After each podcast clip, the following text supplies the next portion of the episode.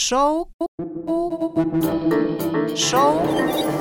Коротких историй. Подкаст о том, как истории меняют людей. Меня зовут Настя, и свою историю я хотела бы начать немножко с лиричной нотки.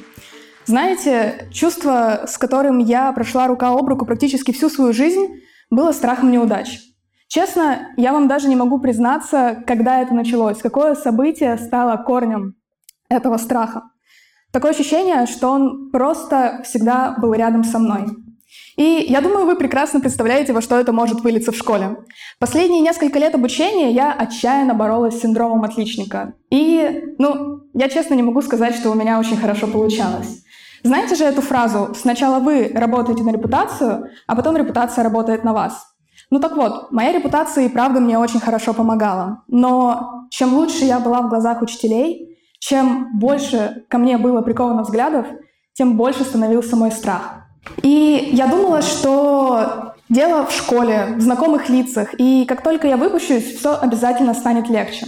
Красный аттестат, золотая медаль, сотка на ЕГЭ — это все не важно. Это все отголоски прошлого, пройденный этап. Вот я поступлю в университет, и все обязательно станет по-другому. И на самом деле такие вот мои теоретические предположения о том, что, возможно, ошибаться это все-таки не так уж и плохо, подтвердились одним не особо примечательным вечером.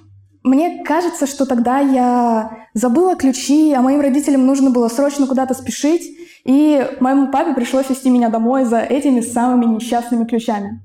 И всю поездку домой я слушала лекцию о том, как сильно я их подвела, как им теперь придется откладывать и переиначивать все планы, что они уже опаздывают. А я всю дорогу просто не могла перестать улыбаться. Потому что я думала, блин, а ведь ошибаться — это на самом деле так прикольно, это на самом деле так будоражище.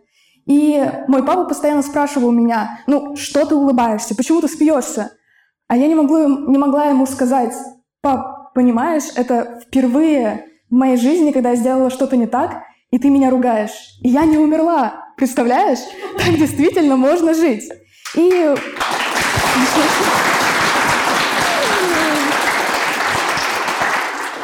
Да, так действительно можно жить. И вот с таким вот жизнеутверждающим э, опытом я пришла в САС, где я никого не знаю и никто не знает меня. Все теперь будет по-другому, да? Ну, не совсем. Первую четверть я, честно, очень боялась вылететь, но не вылетела.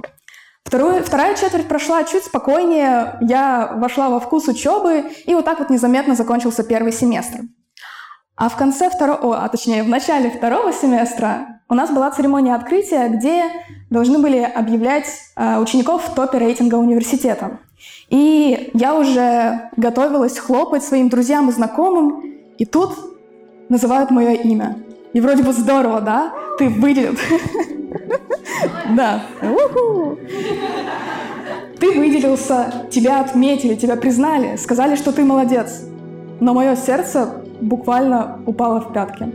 Я думала, боже мой, это начинается снова.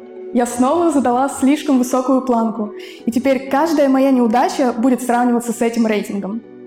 И какое-то время после этого, возможно, по старой привычке, по старой инерции, я пыталась соответствовать.